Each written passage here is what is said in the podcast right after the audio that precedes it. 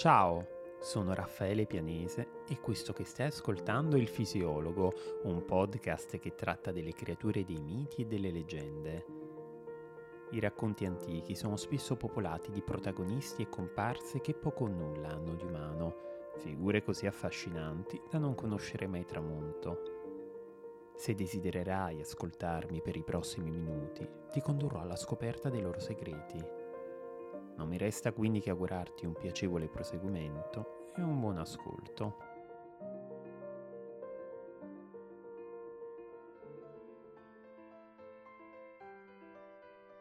Con questa puntata cominciamo a parlare di una costola del mito, ovvero di un genere narrativo che ha avuto e che tutt'oggi seguita ad avere grande successo, come in Italia così all'estero. Mi riferisco a quello che viene comunemente chiamato fantasy, ovvero un universo letterario collegato al più generico genere fantastico, nel quale rientrano anche la fantascienza e l'horror. Se però nella prima prevalgono ambientazioni futuristiche e innovazioni tecnologiche e nel secondo i protagonisti sono immersi in realtà che incutono un profondo terrore, dalle pagine del fantasy sono altri gli elementi che affiorano in superficie prima di tutto la magia, intesa come la capacità di assoggettare le forze del mondo al proprio volere per scopi malvagi o benigni. Poi i personaggi, che spesso sono tratti da racconti popolari o da tradizioni mitologiche, come streghe, folletti, elfi, centauri e vampiri.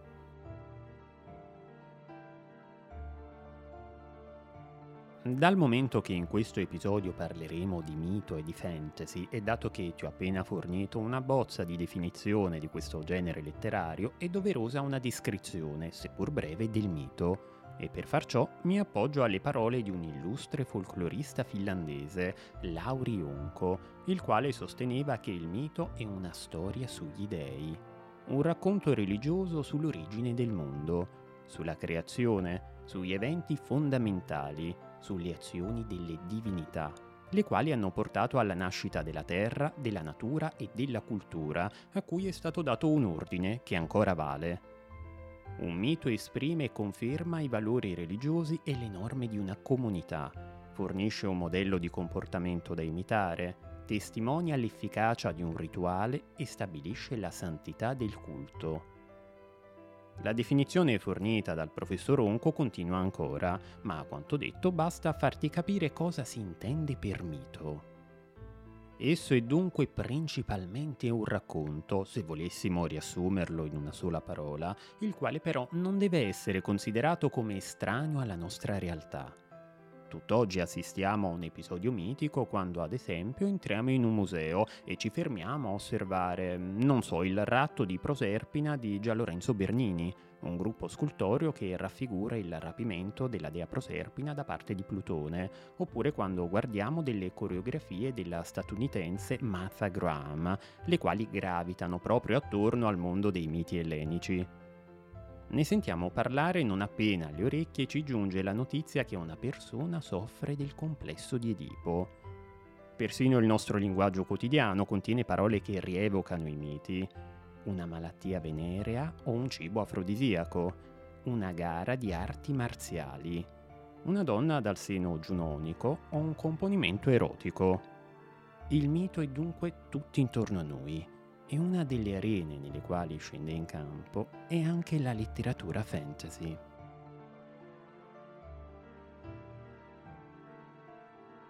Il professore statunitense Brian Hatchbury ci fornisce un esempio semplice ma esplicativo di come funziona il fantasy e lo fa paragonando questo genere letterario alla cosiddetta realistic fiction, Prima di procedere però, per far sì che tu riesca a seguirmi, è necessario fare una distinzione tra la narrativa cosiddetta fiction e la narrativa non fiction.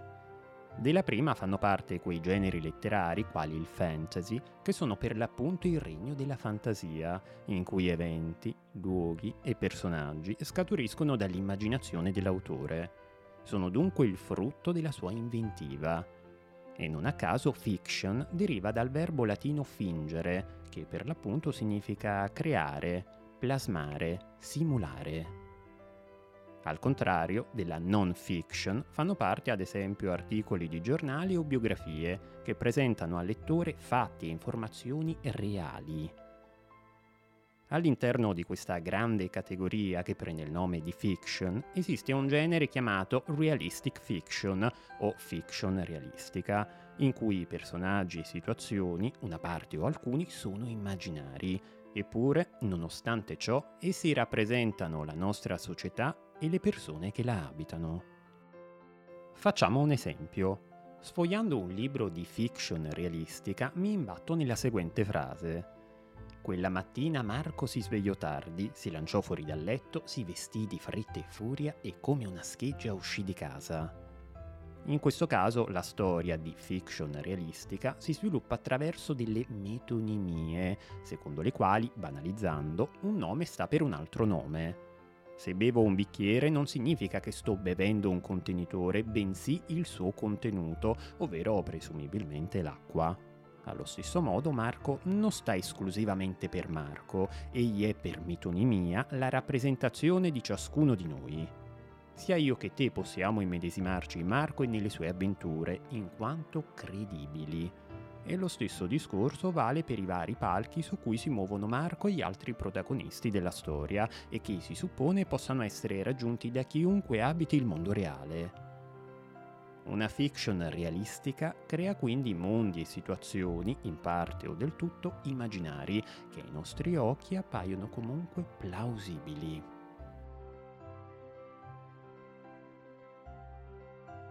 Col fantasy invece questa estensione della realtà si interrompe e vale sia per i personaggi che per i luoghi in cui si svolgono le azioni. Sarebbe meraviglioso, e lo so che lo stesso vale anche per te, se un giorno ci mettessimo in auto e guidassimo fino a raggiungere la terra di mezzo. O ancora, se attraversassimo un vecchio e grande armadio e ci trovassimo in un mondo in cui regna un inverno senza fine, proprio come nelle cronache di Narnia. Oppure se volassimo insieme a Peter Pan con della polvere di fata fino alla seconda stella a destra, poi dritto fino al mattino. Mi duole ammetterlo, ma avremmo purtroppo qualche difficoltà, perché tra il mondo reale e il mondo immaginario esiste una barriera invalicabile. Quanto detto vale anche per i personaggi. In un libro fantasy il nostro Marco non solo non esiste, ma potrebbe addirittura non esistere per come è descritto dall'autore. Potrebbe per esempio essere una rana trasformata da un mago in un ragazzo o il dominatore di un branco di terribili draghi che dimora sotto la sua abitazione. Insomma, è impossibile realizzare con un fantasy una lettura letterale. Tutto questo lungo discorso per arrivare a questa conclusione, ovvero che la fiction realistica è metonimica, come ho detto prima, il fantasy è invece una narrazione fortemente metaforica. Se dunque ci è impossibile leggere letteralmente un testo come accade con un fantasy, saremmo costretti a vedere in Marco e nel suo mondo non un'estensione della nostra persona e della realtà in cui viviamo, bensì una sostituzione della vita quotidiana. Se leggo Il Signore degli Anelli, non penserò a Frodo appena arrivato al villaggio di Brea diretto alla locanda del puledro impennato come a un ampliamento della mia persona e del mio mondo, bensì come a una figura altra da me, al contrario di Marco, e ho un mondo altro dal mio. Forte dunque del suo potere metaforico, il fantasy usa dei simboli per raccontare delle verità, un potere che anche il mito possiede. Nulla nasce all'improvviso e questa regola vale anche per il fantasy. Il professore Richard Matthews ritiene che l'Egitto sia stata la culla dei primi racconti fantasy, ovvero di una serie di narrazioni intrise di magia, scritte su dei papiri e datate intorno al 2000 a.C. Questi documenti prendono il nome tecnico di taproot text, ovvero dei testi che precedono la nascita del famoso genere letterario per come lo conosciamo noi oggi. Ma che cosa si intende di preciso con taproot text? Letteralmente l'espressione significa testo fittone, dove la parola fittone indica la radice principale di una pianta, da cui ramificano altre radici più piccole e sottili.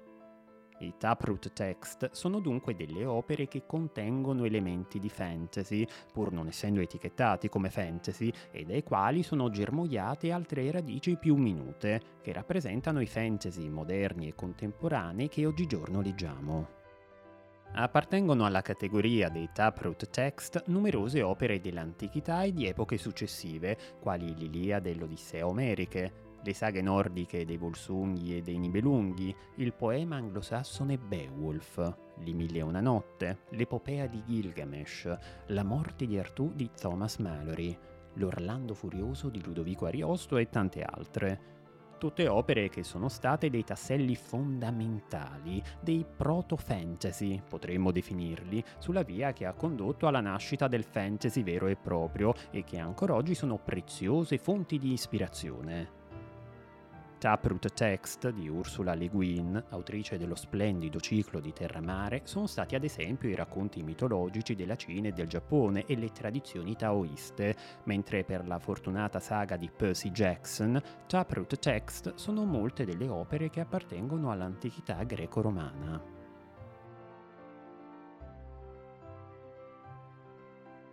Secondo lo scrittore canadese John Clute, ovvero il padre dell'espressione taproot text, il fantasy propriamente detto ebbe origine durante il secolo dei lumi, ovvero il Settecento, quando nacque in alcuni autori, queste le parole di Clute, la consapevolezza di star trasformando una storia tradizionale, che conteneva elementi soprannaturali, in un'opera definita da questi elementi. C'è da dire però che ben prima della cesura offerta da Clute, ovvero prima del Settecento e dopo il Settecento, sono esistiti degli autori i cui rapporti con il mito non erano così distanti da quelli che potrebbe avere un qualsiasi scrittore contemporaneo di fantasy. Si trattava di scrittori che instillavano dubbi sulla veridicità di questa o di quella vicenda fantastica, ad esempio, oppure che reinventavano la materia mitica, aggiungendo e sottraendo dei particolari. Mi riferisco nello specifico a due celebri opere e i relativi autori, le Metamorfosi di Ovidio da una parte e le Metamorfosi di Apuleio dall'altra, conosciute queste ultime anche con il titolo di L'asino d'oro. Ebbene, Ovidio, negli Amores, asseriva che i miti contenevano le strabilianti bugie dei poeti antichi, cose mai esistite e che mai esisteranno. Una frase da cui trasuda un'evidente razionalità, che è presente d'altronde anche nelle Metamorfosi, composte in un'epoca in cui il mito era, per così dire, morto, ovvero aveva perduto il suo valore socio-religioso. È probabile che il professore Robert Siegel avesse in mente questa realtà quando scrisse le poche righe che adesso ti leggo, nelle quali sono confrontati Ovidio e il greco Apollodoro in merito al mito di Adone cantato da entrambi.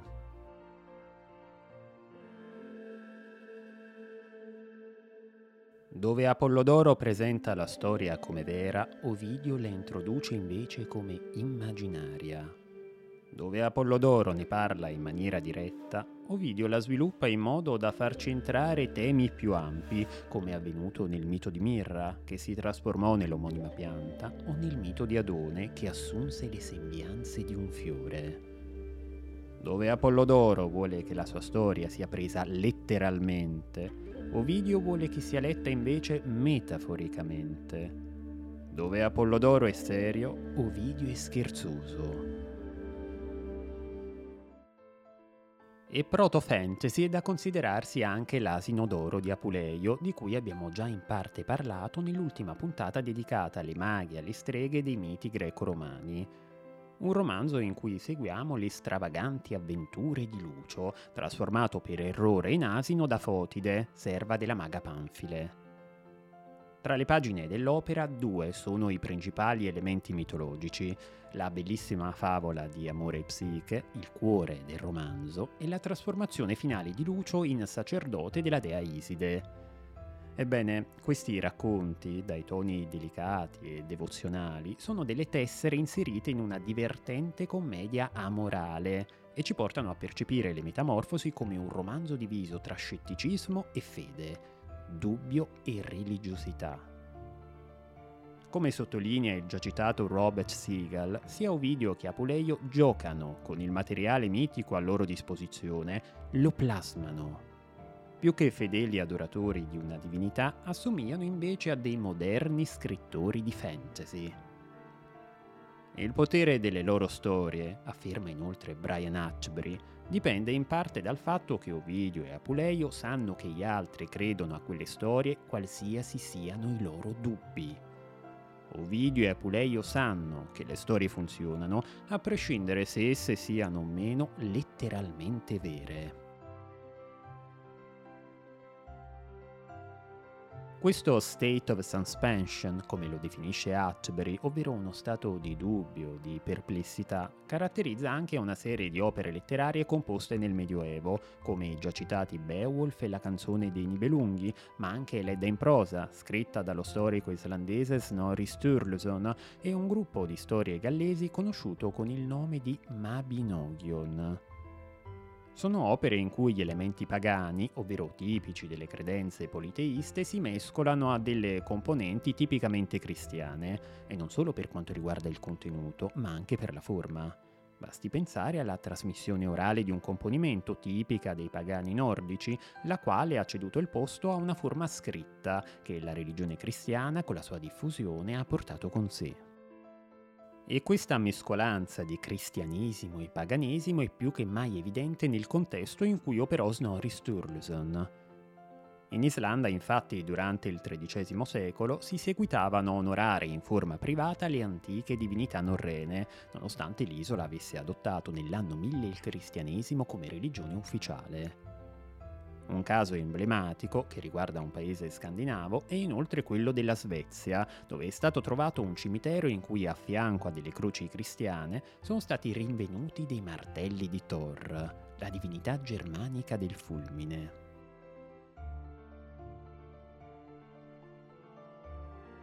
Anche in Bretagna, una regione nord-occidentale della Francia, i racconti pagani sono sopravvissuti. La poetessa Marie de France, ad esempio, scrisse dei componimenti lirici conosciuti con il nome di Le, in un contesto in cui le divinità del Pantheon celtico erano state sostituite da quelle romane, per poi essere bandite dalla Chiesa cristiana. Eppure, in queste brevi storie, parallelo al simbolismo cristiano, ai riferimenti a degli episodi biblici e alle continue invocazioni a Dio, corre il folklore celtico, come in un Le conosciuto con il nome di Bisclavre, traducibile con il lupo mannaro, che tratta per l'appunto della storia di un uomo che assume le sembianze di un lupo. Due motivi, quello della metamorfosi in sé e della trasformazione in un canide, che risalgono alla letteratura classica, in particolare a Plinio il Vecchio, il quale nella Naturalis Historia testimonia quanto segue.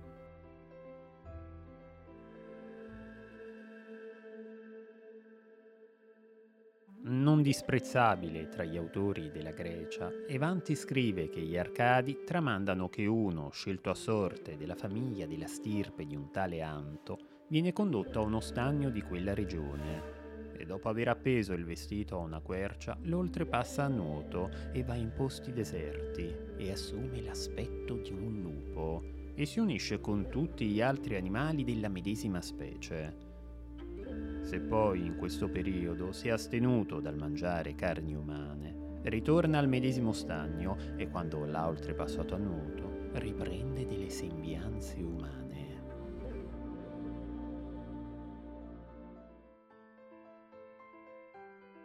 Contemporaneo di Marie de France è il poeta francese Chrétien de Troyes, il quale, proprio come Marie, miscela nelle sue opere elementi pagani e cristiani, nel poema cavalleresco Yvain, per esempio, il personaggio Lodin, che sposa il protagonista, è una nobildonna che vive nel castello di Landuc, vicino a una fontana magica nella foresta incantata di Brocéliande. Lodin però non appare come una donna qualsiasi, quanto piuttosto come una dea di quel territorio specifico, quindi legata a un culto pagano, oppure come una seguace devota a una divinità precristiana. Nel romanzo Perceval, invece, composto sempre da Chrétien de Troyes, la componente cristiana si insinua poco a poco nella trama. Essa viene rappresentata dal Graal, il quale però solo successivamente sarà definito sacro e collegato alla coppa contenente il sangue di Cristo. È probabile che nel dare vita al Graal l'autore francese abbia pensato ai magici calderoni della tradizione celtica, da una parte, e al calice utilizzato durante la celebrazione della messa dall'altra. Paganesimo e cristianesimo quindi convivono pacificamente nelle opere di Marie de France e di Chrétien de Troyes, così come anche nel romanzo Sir Gawain e il Cavaliere Verde, giuntoci anonimo, la fede e la devozione che manifesta a più riprese il protagonista si affiancano alla magica invulnerabilità del suo rivale. Il rimando alla corona di spine di Cristo al termine del poema non stride affatto con l'armatura verde del cavaliere. Un colore questo che in numerose tradizioni folcloristiche assume specifici significati. Secondo le leggende britanniche, esso simboleggiava un collegamento con il mondo della natura e quindi con le fate e i folletti che lo abitano. Alla luce di questa dualità, rappresentata dal paganesimo e dal cristianesimo, Brian Hatchbury ritiene che tra le opere che hanno visto la luce durante l'età medievale, Sir Gawain e il Cavaliere Verde sia il prodotto letterario che maggiormente si avvicina al fantasy moderno, quello che ha visto la luce con Tolkien. E infatti il celebre padre di Bilbo e di Frodo Baggins è stato un grande stimatore dell'opera, oltre che un appassionato interprete.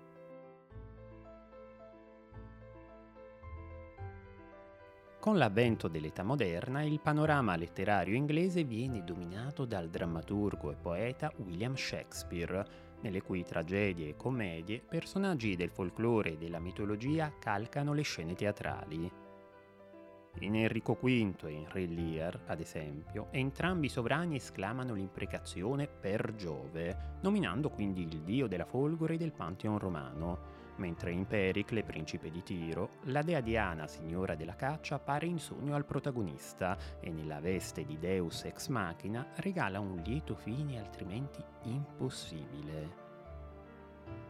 Nella commedia romantica Sogno di una notte di mezz'estate incontriamo invece il folletto Puck, o Puck se preferisci la pronuncia inglese, a cui ho già dedicato una puntata, insieme ad altri spiriti dei boschi, Fior di Pisello, Ragnatela, Grandi Senape e Bruscolo. Una compagnia fatata al seguito di Oberon e di Titania, il re e la regina delle fate.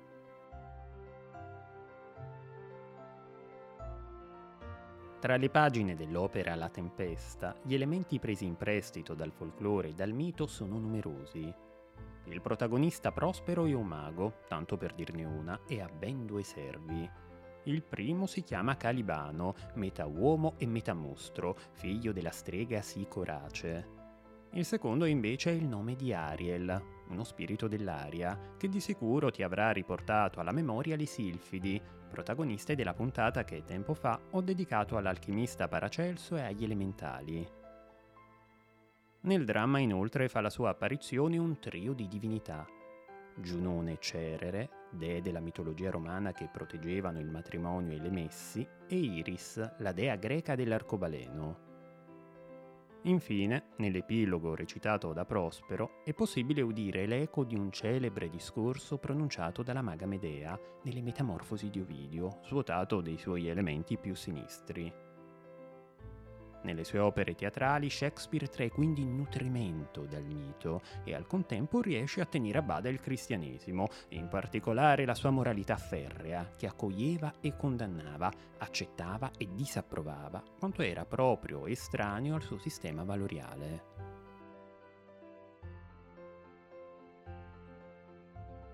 La magia utilizzata da Prospero è alla fin fine però una magia buona, una magia bianca, potremmo definirla.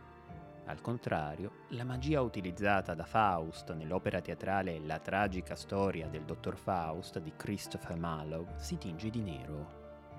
Anche in questo caso un autore britannico gioca a miscelare miti pagani e miti cristiani, L'apparizione del diavolo Mefistofele, servitore di Lucifero, con il quale Faust stipulerà un patto, è un chiaro riferimento alla cultura cristiana, mentre la figura di Elena, la regina spartana che fu causa della guerra di Troia, la quale appare al termine del dramma, proviene dal mondo mitologico ellenico. Non sono però gli unici riferimenti presenti nell'opera.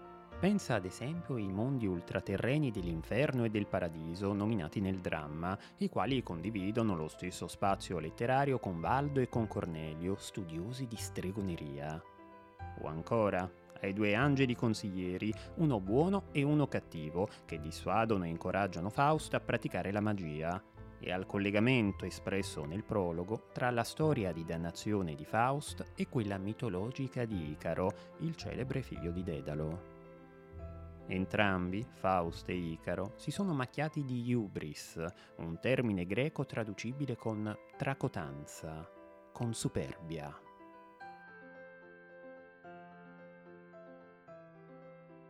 Nell'opera teatrale, oltre all'evidente contrasto tra mondo pagano e mondo cristiano, emerge anche un'altra opposizione, quella tra mitologia e scienza. Secondo il professor Atchbury, Faust è una sorta di mago leggendario, il cui personaggio e relativo destino derivano dalla tradizione orale germanica. Malov ci aggiunge però una componente in più, quella di una motivazione che lo spinge a una conoscenza profonda del mondo, a una conoscenza scientifica, con la quale una volta ottenuta sarà in grado di controllarlo. Siamo di fronte all'antenato di uno scienziato celeberrimo, di cui abbiamo già parlato in una precedente puntata, ovvero Victor Frankenstein. E sono sicuro che questa parentela letteraria ti è subito venuta in mente. Da una curiosità iniziale, sia di Victor che di Faust, si passerà progressivamente nel corso della storia a una dannazione causata dalle loro scelte e azioni. A dire il vero, però, anche il prospero della tempesta di Shakespeare mostra nel dramma una qualche forma di hubris, di arroganza, eppure il suo destino differisce da quello di Faust.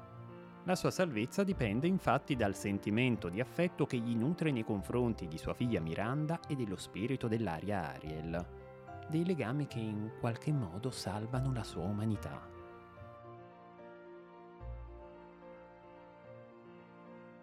Nei secoli successivi altri autori spianeranno la strada al fantasy il primo è John Milton, la cui opera, Paradise Lost, ovvero Paradiso Perduto, è stata fonte di ispirazione per numerosi scrittori moderni, quali Clive Staples Lewis con la sua The Space Trilogy e Philip Pullman con His Dark Materials, conosciuto in italiano con il titolo Queste oscure materie, che ti consiglio di leggere perché è un libro molto interessante. Il secondo è invece William Blake, il quale, come altri suoi illustri colleghi tedeschi, aveva manifestamente espresso perplessità riguardo alla mancanza di un avvincente sistema mitico dal quale poter far germogliare una nuova letteratura e una nuova poesia. E il medesimo pensiero ce l'aveva anche il filosofo tedesco Friedrich Schlegel, il quale nel suo discorso sulla poesia afferma quanto segue. La nostra poesia manca di un punto focale, qual era la mitologia per gli antichi. E potremmo sintetizzare tutti gli elementi essenziali per cui la poesia moderna è inferiore a quella antica in queste parole. Noi non abbiamo una mitologia. Siamo così giunti a un passaggio cruciale nella storia di questo genere letterario, una cesura temporale che ci consente di dividere i testi finora menzionati, e quindi i taproot text, i testi fittone o proto-fantasy, dai romanzi fantasy veri e propri.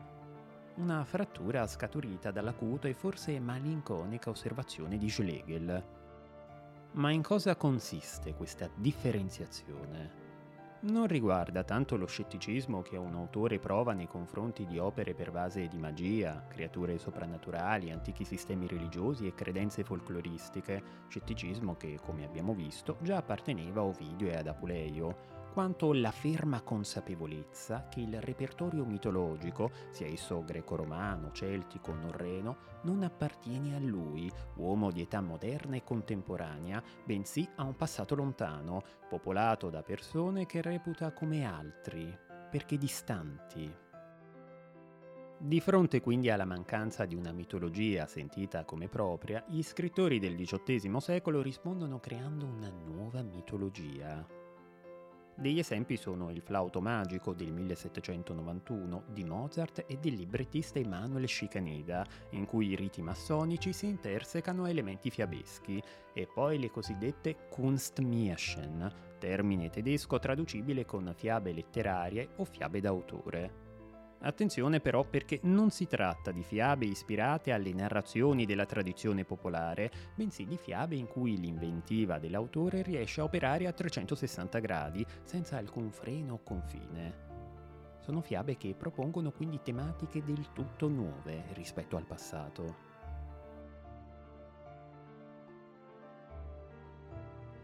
Al contrario, il poeta William Blake rispinse il genere favolistico e abbracciò invece il genere epico in versi, influenzato da John Milton e da Dante Alighieri. Nei suoi libri profetici, Blake inserisce il risultato di una personale rielaborazione di antiche mitologie e di motivi biblici e nel fare ciò dà vita a dei personaggi inediti, come Albion, l'uomo primordiale, il profeta Los e Urizen, personificazione della legge. È un Pantheon, quello creato da Blake, del tutto nuovo, nella cui novità risiedono però figure titaniche oscure che compiono azioni ancora più oscure, come afferma Brian Hatchbury.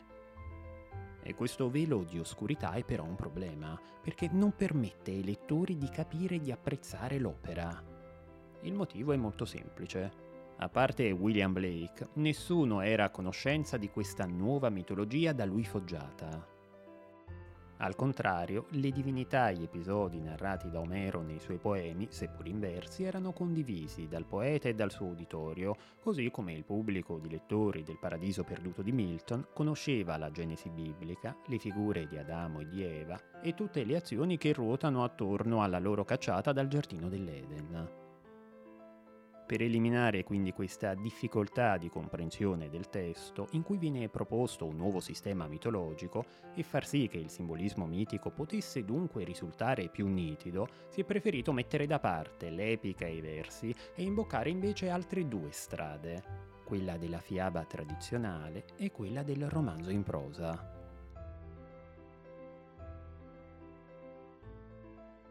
E sarà lo scrittore scozzese George MacDonald, attingendo a questi due generi, a dar forma proprio a quello che oggi consideriamo fantasy.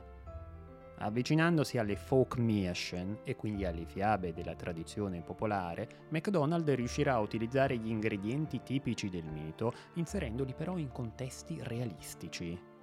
In tal modo egli permetterà al lettore di esplorare concetti cardinali dell'esistenza umana, come il principio della vita e la paura della morte, la linea di demarcazione che separa l'eticità dall'immoralità, il principio che ha dato origine al mondo il subconscio, giusto per citarne alcuni, e lo farà facendo agire i protagonisti delle sue narrazioni. Un esempio celebre è il racconto per ragazzi del 1871 intitolato At the Back of the North Wind, ovvero alle spalle del vento del nord, in cui un bambino di nome Diamante viaggerà per il mondo in compagnia di una donna, la personificazione del vento settentrionale, assistendo ai compiti che ella sarà chiamata a portare a termine così come celebri sono anche La principessa e Goblin del 1872 e il suo seguito La principessa e Koji, composto l'anno successivo. Tutte opere che poi condurranno alla magnum opus dell'autore, alla sua opera più importante, ossia Lilith, romanzo fantasy del 1895, il cui titolo trae origine da un demone del folklore ebraico. Nel saggio del 1883 The Fantastic Imagination, ovvero l'immaginazione fantastica, George MacDonald parla in maniera approfondita delle fiabe e quando ne elenca alcune caratteristiche risulta difficile non notare un certo collegamento con il fantasy. In particolare, egli insiste sulla coerenza logica, qui riassunta nel termine legge, la quale deve essere fondamento di ogni mondo immaginario. Una volta che il suo mondo è stato inventato, la più grande legge che entra successivamente in gioco è la seguente. Ci sarà armonia tra le leggi in base alle quali il nuovo mondo ha cominciato a esistere. E nel processo della sua creazione, l'inventore, vale a dire lo scrittore, deve attenersi a quelle leggi. Nel momento in cui dimentica una di esse, egli rende la storia, per come l'ha postulata, non più credibile. Per essere in grado di vivere un attimo in un mondo frutto dell'immaginazione, noi, ossia i lettori, dobbiamo vedere rispettate le leggi della sua esistenza. Se queste si infrangono, noi usciamo dalla storia. La nostra immaginazione, il cui esercizio è fondamentale per sottometterci temporaneamente all'immaginazione di un altro, immediatamente, con la scomparsa della legge, cessa di agire. Le invenzioni di un uomo possono essere stupide o intelligenti, ma se egli non si attiene alle loro leggi o se contrasta una legge con un'altra, si contraddice come inventore. Non è un artista. Non collega nella maniera opportuna i suoi strumenti o li accorda in chiavi differenti. Obbedendo alla legge, lo scrittore opera nella veste di suo creatore. Non obbedendo alla legge, è uno sciocco, tale che mette insieme un mucchio di pietre e pretende di chiamarlo chiesa.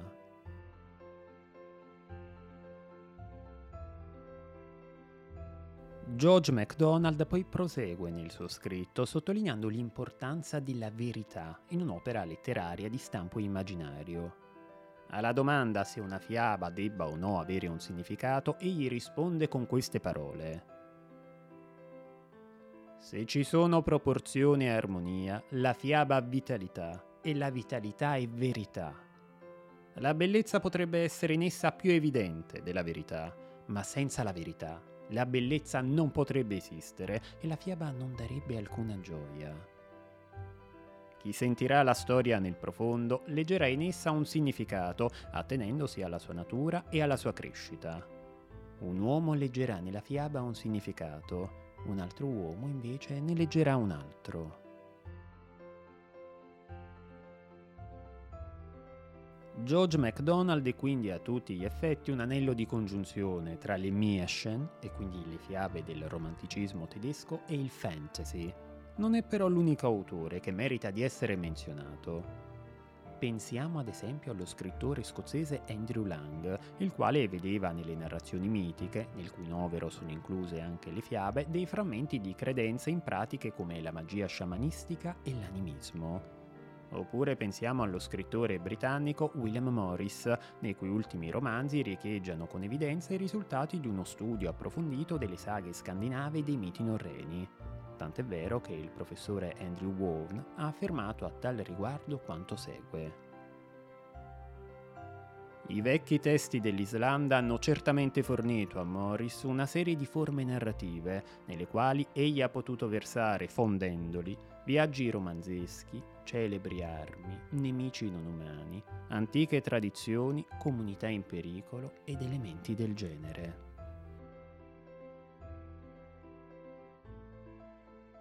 Inoltre William Morris è considerato l'inventore della consuetudine ormai largamente diffusa di ambientare i romanzi fantasy, salvo alcuni sottogeneri, in mondi altri dal nostro e Morris lo faceva con un'abilità tale da rendere quel mondo credibile, come se esistesse per davvero.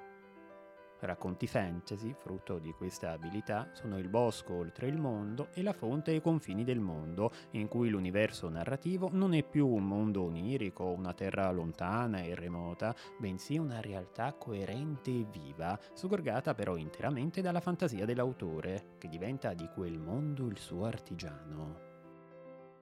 Non è quindi strano che William Morris sia una figura che ha influenzato e plasmato elementi di alcuni tra i più brillanti scrittori fantasy. Un esempio tra tutti Tolkien, ovviamente, ma non solo. Gli irlandesi William Butler Yeats e Lord Janseni, il britannico Eric Rack Regison, lo statunitense James Branch Cabell, oppure il già citato Clive Staples Lewis, con le sue famosissime Le cronache di Narnia.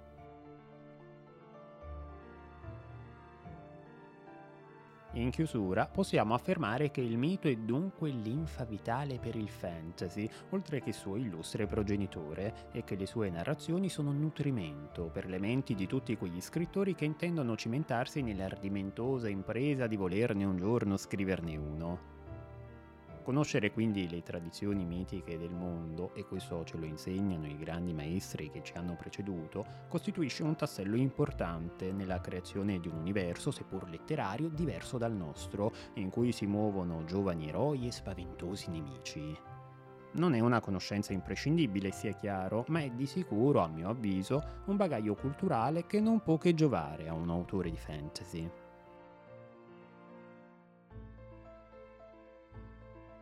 E con queste ultime considerazioni la puntata giunge al termine. È stato un percorso lungo, ma spero per te interessante. Per me lo è stato tantissimo. In futuro tornerò ancora sull'argomento, sul rapporto tra mito e fantasy, ma anche sul fantasy in generale, perché c'è veramente tanto di cui parlare. Nel frattempo ti ricordo di lasciare una valutazione al podcast se l'episodio ti è piaciuto e di seguirmi anche sul profilo Instagram del fisiologo. Caro ascoltatore, ti ringrazio per essere stato in mia compagnia e per aver seguito questa puntata del fisiologo. Spero che il racconto che ti ho appena narrato sia stato di tuo gradimento. Se lo vorrai, ti attenderò con piacere al prossimo episodio. A presto!